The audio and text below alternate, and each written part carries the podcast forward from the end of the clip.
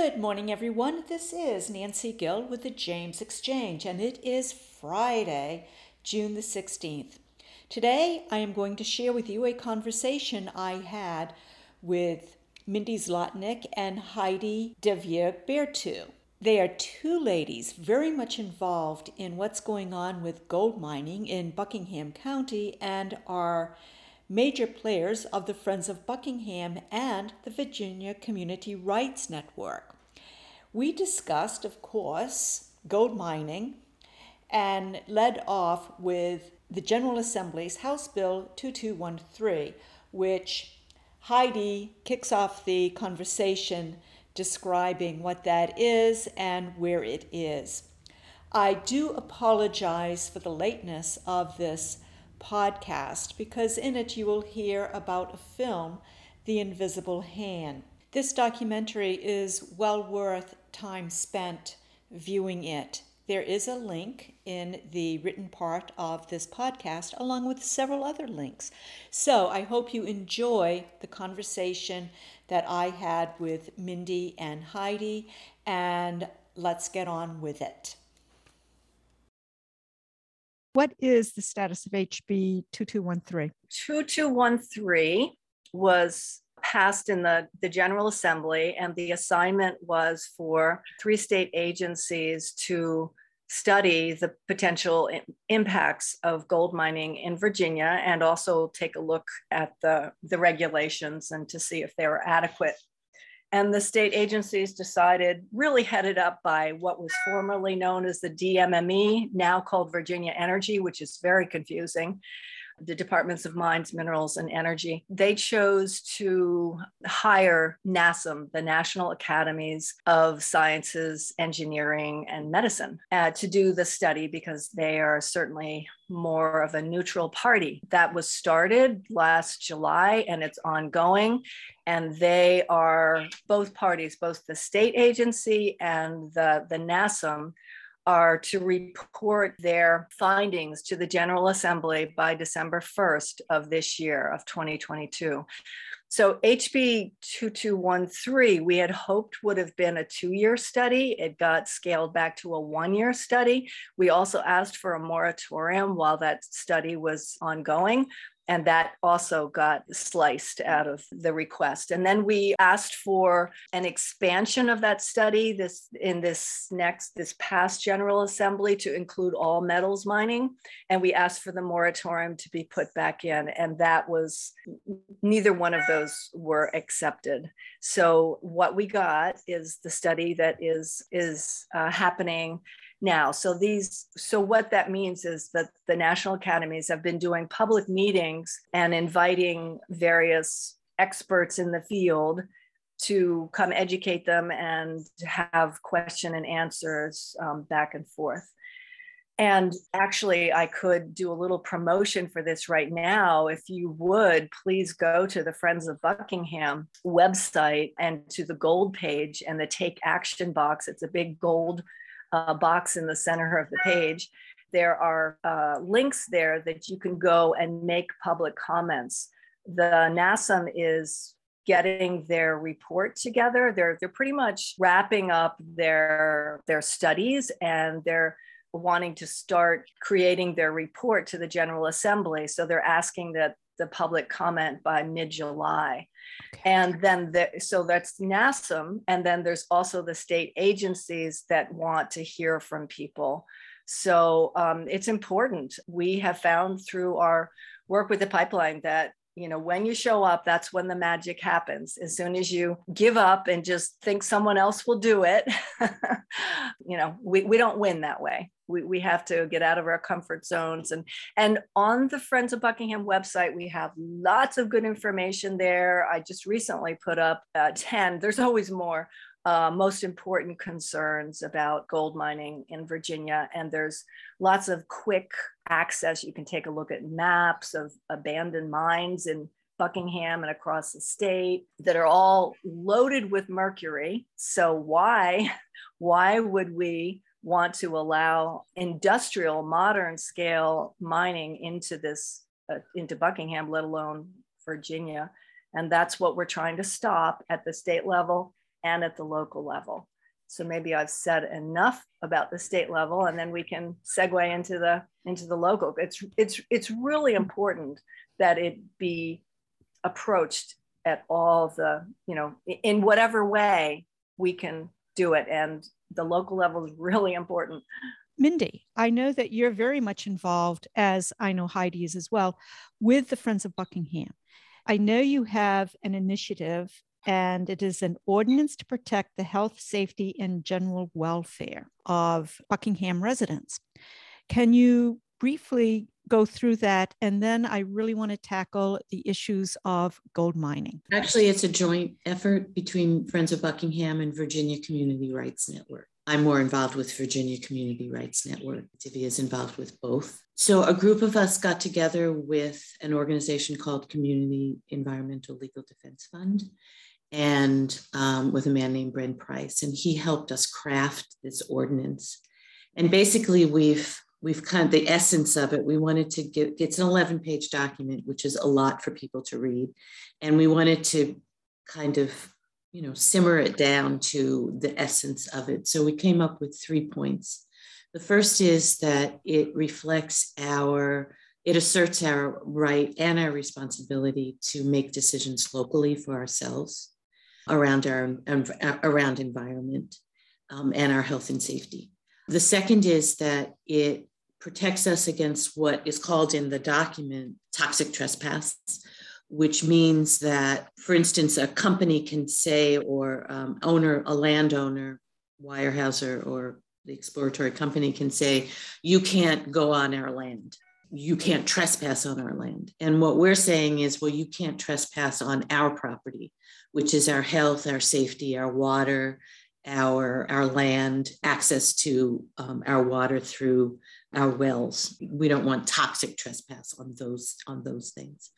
And the third part of it is uh, prove it first, which asks any mining company who's applying for a special use permit to prove that the mine that they're planning, to find another mine that's similar to the one that they're planning that has not done harm to people or to the environment, and that was open for ten years, and then find an, the same mine or another mine that was closed for ten years, because a lot of the a lot of the environmental impact comes after the mine was closed. So open for ten years, closed for ten years, prove that first, that you can find a mine, and they really they can't do that. So so those are the three parts of the ordinance. And it's really not only protecting us as humans, but protecting the environment of which we are part. So a group of us wrote the ordinance with CELDEF's help.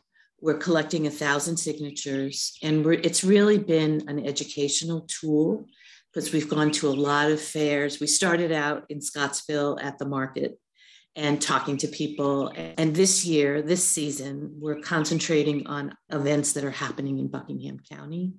And we've also gone to a, a lot of gas stations and just hung out and talked to people there as they get their gas, or, you know, go go into the country stores or whatever, and talking to a lot of people. And most of them don't know anything about it. And just about everybody says, where do I sign? My understanding is a company, Canadian company, Aston Bay, is already doing exploratory drilling in Buckingham. And can you tell us how they came about to do this, and how the Buckingham Board of Supervisors fits into the narrative? Dhivya, you want to take that one? Um, yeah, sure. And I, I, I certainly want to circle back about that ordinance too. Okay, so about, well, I guess it's going on five years now. Uh, five years ago, The, these various Canadian uh, exploratory mining companies were doing uh, drilling and other exploratory measures um, here in Buckingham. But we just discovered it uh, last, was it last year? Oh my gosh. Um, we're in twenty twenty. Yeah, twenty twenty. We, we discovered it a month before the uh, Atlantic Coast Pipeline was shut down, which was July fifth. And, you know, those of us who were still, I mean, yeah, most of us um, who were still uh, enthralled, shall we say, with the pipeline fight, we heard about it, like I said, a month before it was shut down. And we were like, no, we cannot take on one more thing. We've been fighting it for, you know, six years. We heard about it through a neighbor who was approached by the mining company asking him if he would sell his land. And he's like, heck no, you know, I just got here. I built my place. Um, uh, I love it here. And, uh, but he was kind of curious, like, so how much would you, how much uh, I could stay here, right? And they said, no, actually, you, you would not want to stay here if this were, they were, they were forthright about it. But anyway, so we find out that the county knew nothing about it. We find out that some of the neighbors in the Warminster area, their wells were going dry. We are not one hundred percent sure that that's because of the twenty-seven holes, deep holes, three hundred to five hundred feet, impacted their their wells. We are we've been told by hydrologists that yes, of course it's going to impact your your wells. Others will say, oh no, it's not going to impact your well. So hard to hard to know. And we kind of had to keep going and look at the larger focus, and we haven't fully dealt with that issue, which we need to. So back to the supervisors, they were. They were quite flustered and and angry about it, not knowing that this drilling is going on. I mean, compare it to if, if you want to drill for water, you have to go get a permit. You don't have to pay much, but that way there's a record of it, there's oversight of it. But for exploratory drilling, the way it was on the books was that there was nothing in the zoning code that said you could or couldn't do it, but the county administrator interpreted it as no, you couldn't do it, and thus it was illegal. But the supervisors, who unfortunately don't look at whether it's clean money or dirty money, and we consider this very dirty money, they just, you know, I, I understand their concerns. They want, their, their concerns are to keep the revenue coming into the county to pay for all the expenses that we enjoy. I totally get that. Unfortunately, they turned within six months. It took them six months to do it, but they, they turned the law around and made it legal Uh, with no permitting required. Um, and that's an interesting story of how that happened, but we don't need to go into the details. So they turned it around. So what we have in place now is, yes, you have to have a special use permit to do mining, but exploratory drilling, uh-uh. You can just come in, nobody knows you're doing it, except the neighbors who worry about what's going on next door. That's, that's bad. And yeah, I, I guess that's enough said now about and, that. I, and that I would just add to that, that consequently, because there's no paper trail of where they're doing exploratory drilling, when they announced that they were doing it, not only near us off of fifty-six on the five thousand acre, but they also announced they were doing it in two other places in Buckingham County, but they didn't have to tell us where. So we're kind of guessing from sightings and where there are old gold mines, but they said they were in former, in the area of former gold, gold mines. And that's all along fifteen and sixty. So yeah, yeah, we, we should back up and say a few things, because I don't think we've said this, is that there's a gold pyrite belt that extends essentially from Halifax to Fairfax, but really from Georgia to Newfoundland. So if, and South Carolina is where the other large scale gold mining mines are happening right now. On the East Coast, that's it. Other than in Fluvanna, there's a small, less than ten acre gold mine that is, again, not large scale. And we actually wrote our bill around that because he's not using chemicals. And, and that's pretty much what has to happen these days, because gold has been cherry picked all around the world. Essentially, you have to dig deeper and wider, and then you have to crush it and pulverize it, and um, then sprinkle cyanide over it. And that's what is, is so toxic about this. Now, in the good old days, they used mercury. So we've gone from worse to worse. So all the gold mines are loaded with mercury. The interesting thing about the, the man who's doing the gold mining in Fluvanna is that he's using a centrifuge to separate the gold from the ore. And he's also separating the mercury. So he's doing a good deed to uh, to clean up the mercury and paying himself, you know, by, by getting the gold. It's a very expensive and highly technical project. And as he points out, no one else is doing it because it's really hard to do. It's not that the regulations are holding him back, though you do need to understand the regulations and the politics, and you need to have investors. And so it's interesting. We, we've struck up a, a very friendly relationship with him and learned so much from him. Um, he's, like I said, he's, he's just, he's over, over in um, Fluvanna, not far from the James. Who is the predominant landowner where these mines are located? Oh, there, you know, you can go on the Friends of Buckingham uh, website and scroll down to, what is it called, Quick Resources, and you will see a number of maps uh, that will inform you. Uh, essentially, we, we have some really smart people in our coalition who created a map showing the abandoned mines in Buckingham. So there are over seventy.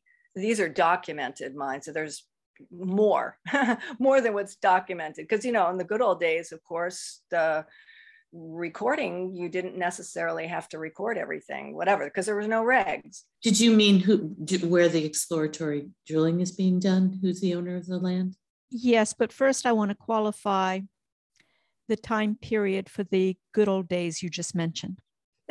I think seventeen hundreds was the first discoveries, but the major part of the mining happened in the eighteen hundreds. And then when the California Gold Rush and the Yukon um, and the Civil War happened, pretty much it petered out and they'd kind of mined what they could. But from our understanding, um, the, the existing abandoned mines still have plenty of gold. It's just that, again, it takes a lot to get back in there and know how to do it right and not stir up the mercury and send it downstream. Mindy, you were going to say something?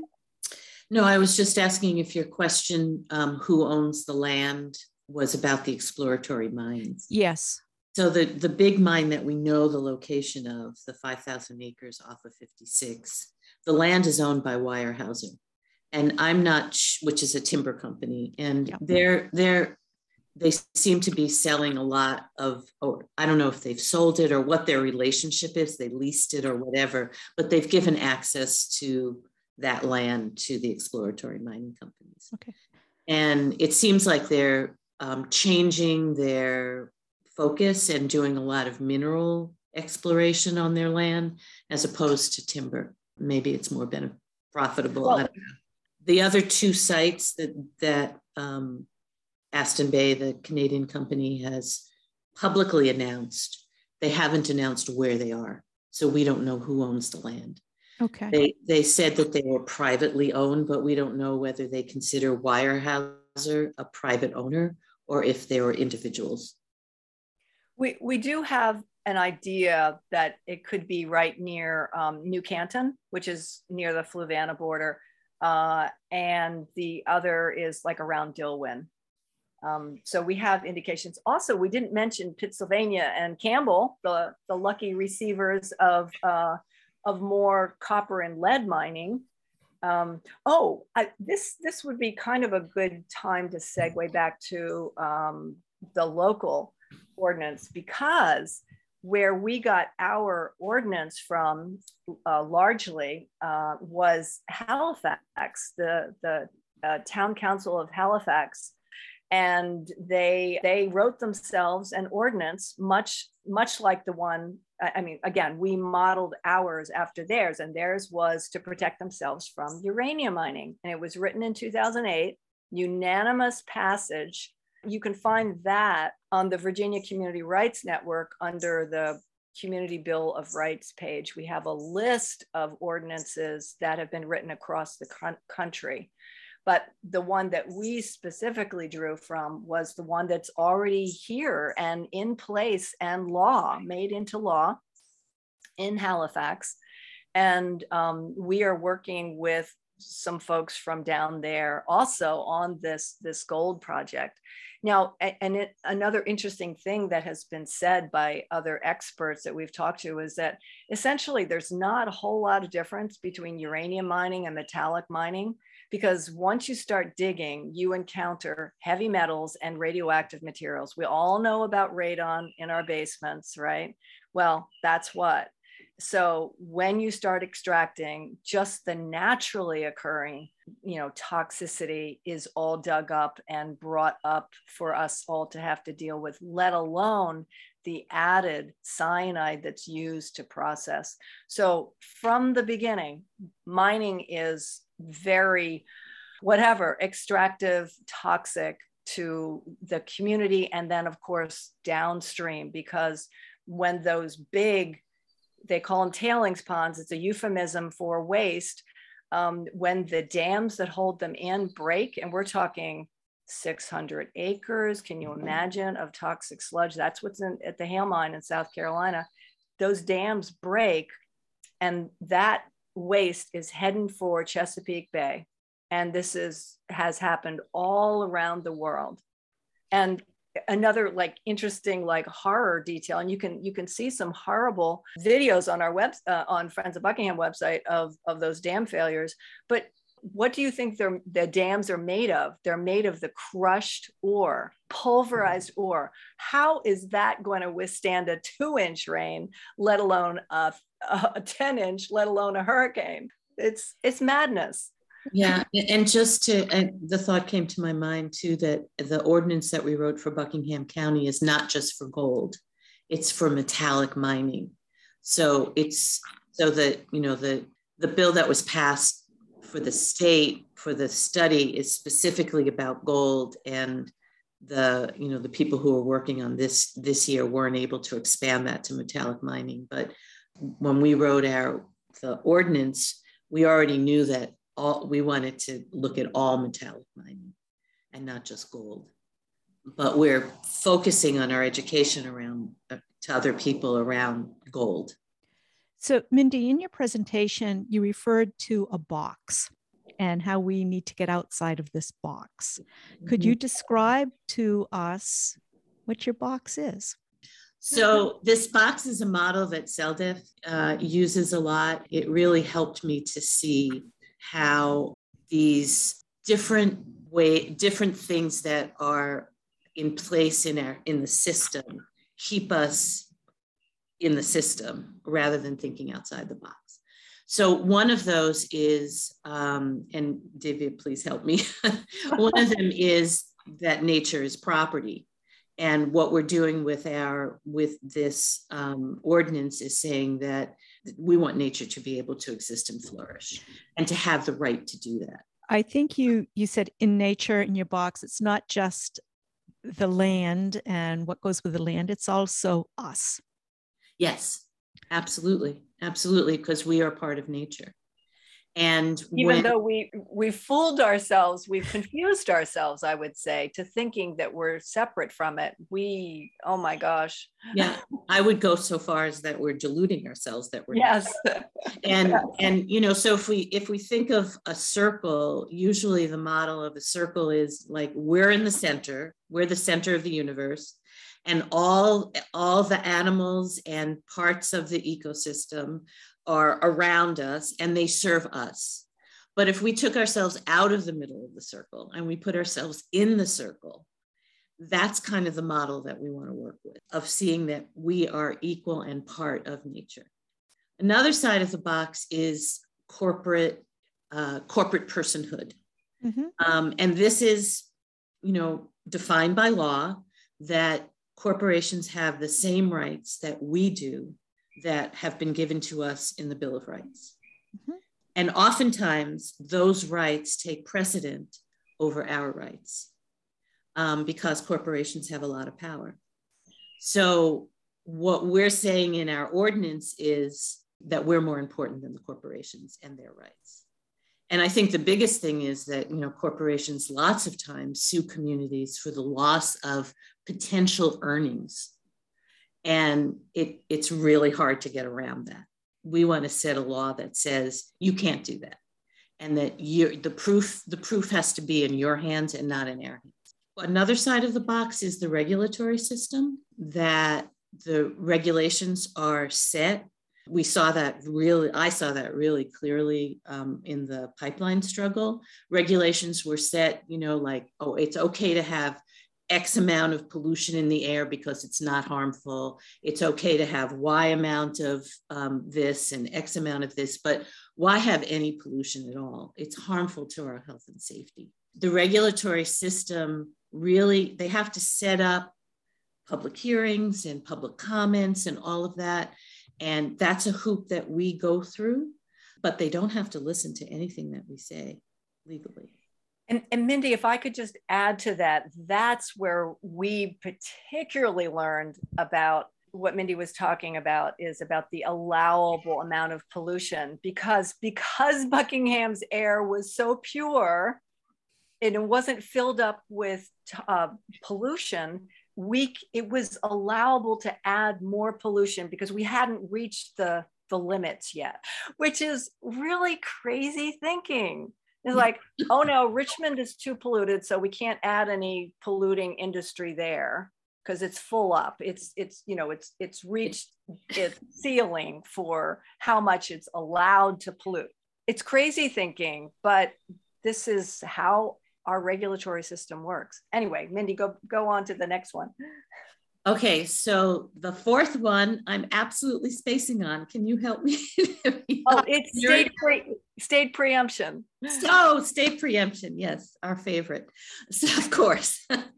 So, um, and this is this is a difficult one because I mean everybody says, oh, Virginia is such a Dillon's rule state, and what it what it basically says is that local communities have no right to make any decisions for themselves. The state has that right to make decisions, and anything that a local community decides can be preempted or nixed by the state government because of this. And what we're saying is that's not the way we want it to be. And um, I think Charlottesville is a really good example of a community that has put out different regulations that and made decisions for themselves, you know, specifically around around minimum wage that's different than the state the state ceiling, and nobody has said anything about it yet. So or but they could but they could but they could but but Charlottesville just went forward and said, okay, so we're just going to do this. And so we're saying, okay, well, we're just going to do this. And so that first aspect of, of the ordinance that we have the right and responsibility, and we listed in the ordinance of all the places that give us this right, including the Virginia Constitution, that we have the right and the responsibility to make decisions for ourselves locally. We'll, oh. we'll see what happens. Well, also in our ordinance, we, um, I think the bedrock of the Constitution, I mean, we, we in our preamble, um, we cite various um, sections of the Constitution, but the bedrock, which you'll hear other environmental groups also uh, quoting, is Article eleven, where it says that it's the right, it's the responsibility of the state to take care of our health and our environment. But it's just not adhered to. So what we're doing is we're challenging the Constitution, saying, look, it's written right here. Do your, you know, do your job and protect the Constitution.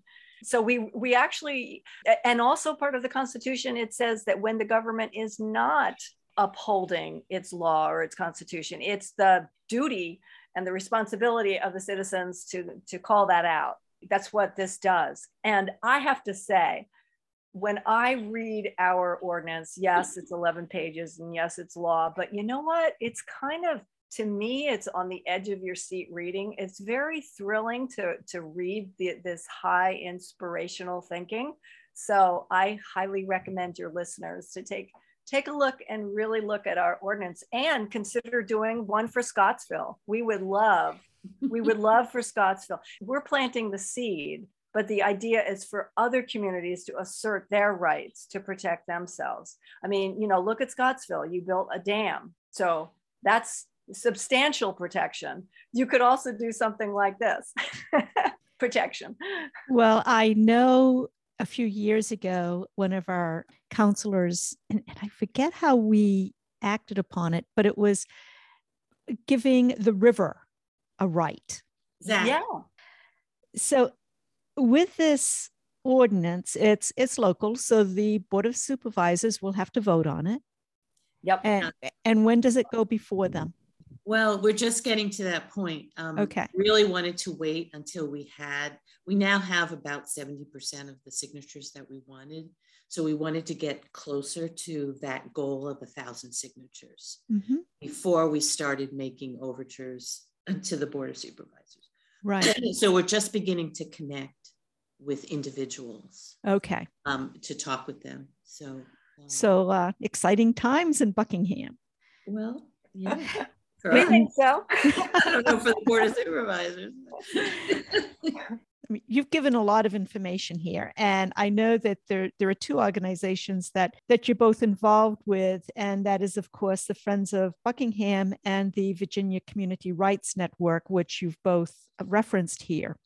Can you give maybe just a really basic concept of the Virginia Community Rights Network? Because I think everybody understands Friends of Buckingham. Virginia Community Rights Network is part of a larger network of other community rights network around the country. There are a number of states that um, form this network, and they've all been working on, it's, the vision is really of, of Virginia Community Rights is to, the system is, is fixed and it really needs to be broken. The ordinance is an example of how it can be changed so that everybody who's involved in the ecosystem, including humans, can be protected from the kind of extractive mentality that exists in the world today. So we're working to change the system by encouraging local communities to start at a local level with ordinances like the ones that the one that we wrote that are called community bills of rights. And this has happened in communities across the country. And I think probably the most famous one, at least in our circles, is the um, Lake Erie Bill of Rights, which gave Lake Erie its rights to thrive. This was, this was as a, uh, the community got together as a result of losing their water access. Totally losing their water access. They couldn't shower, they couldn't boil water, they couldn't do anything for three days. And five. Excuse me? I think it was five days, can you imagine? And they they had water coming out of the tap. It wasn't like they didn't have electricity and their water pumps didn't work. They just didn't have access to clean water. And after many, many overtures to the powers that be, they realized that they had to just do, they just had to protect the lake themselves. So they passed this with sixty-three percent of the vote. And it was on the books for a year until the corporations came in and said, no, no, no, you can't do that. Corporation backed by B P, British Petroleum. Uh, another really good example of a community is in Pennsylvania, and Virginia Community Rights Network is going to be showing a film called The Invisible Hand on June tenth, and we'd like to invite everybody to it. It's a free virtual showing. Um, you can go to our website, and it, there's an event there, and you can register there for it. And we still have room in our virtual hall for it. But Invisible Hand highlights several communities, including the community in Ohio and, and Pennsylvania and Standing Rock, and how they organized themselves and fought against the system when it came to toxic trespass in their communities. We kind of feel like we're sister communities with them in what we're doing in Buckingham. And that's why we wanted to show this movie and use it as an education tool as well. So this link is on the Friends of Buckingham? Mindy, I'm just realizing we don't, if you go to Virginia Community Rights Network Facebook, okay, it's on the events page. But on our website, you have to go into like news top stories, and there's an article about it, but I'm realizing we don't have it featured on our website. So, but there's a good article there. Do you want me to drop the, the link to the article in the chat? Sure.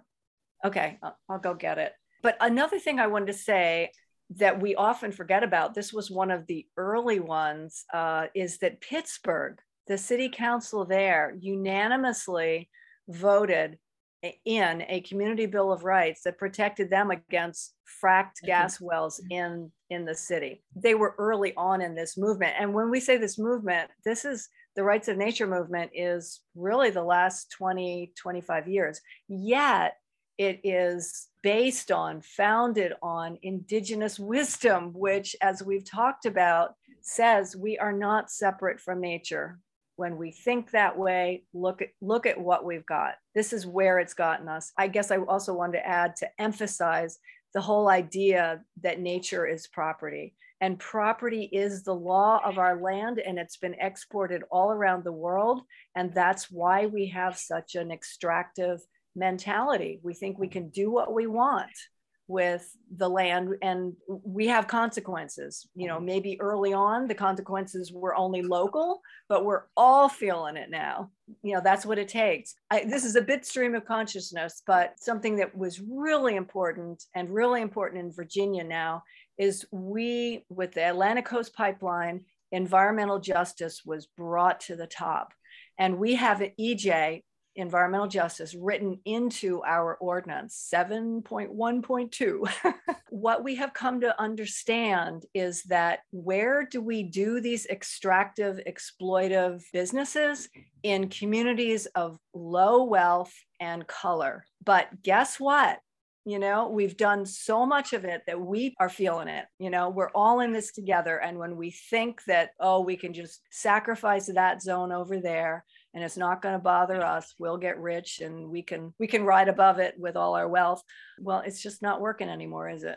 Yeah. And and just to add to that, you know, just to backtrack a little bit, talking about nature as property, when somebody owns a piece of property, they can take care of it, but they can also harm it. They have the right to do either. What we're looking at is the choice to harm. And we're trying to protect ourselves from that kind of harm, um, which we're calling toxic trespassing. Is there anything else that's kind of more of a mood elevator to close out the podcast with? Well, I, I think the ordinance is a total mood, because it gives me hope. Every time I read it, it gives me hope, and it gives me a structure that says, look, this is how this is how things could change to protect ourselves. It's one way that the mindset can change in order for us to have a, an earth to live on, really. You know, so it's just one, we're just one small part of the whole larger Earth community, but changing at a local level is really where it's at for us at Virginia Community Rights Network. I mean, it feels like with all the conversations we've been having, changing one mind at a time, you know, is really where it's at. But the, the film Invisible Hand is, is really a really hopeful, paradigm shifting kind of movie. Um, and I really encourage everybody to sign up to see it. It's really a great opportunity. And, and you did what I asked you to do. So thank you. And really, this has been, I think, a very enlightening session. And I want to thank you both for joining me. I'm up for learning new things every day.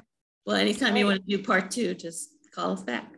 I, I absolutely will. When it starts to go before the Buckingham supervisors, I think that's when we'll have a chat. Right. So anyway, I'll let you get on with your day. And again, thank you so much for the information and sharing your morning with me. Yeah. And thanks so thank much. Thank you. You're welcome. Appreciate it.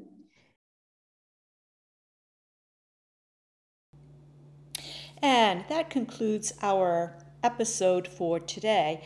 There are several links in the written portion of this podcast that if you care to take a deeper dive into gold mines and the Community Bill of Rights, you may. So I hope in the future to have conversations with the Board of Supervisors of Buckingham County, not all of them, but perhaps one or two, and possibly representatives from Aston Bay.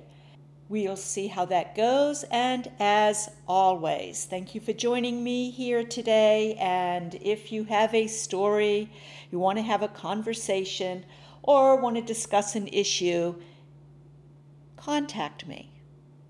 This has been an episode of the James Exchange. Have a great weekend.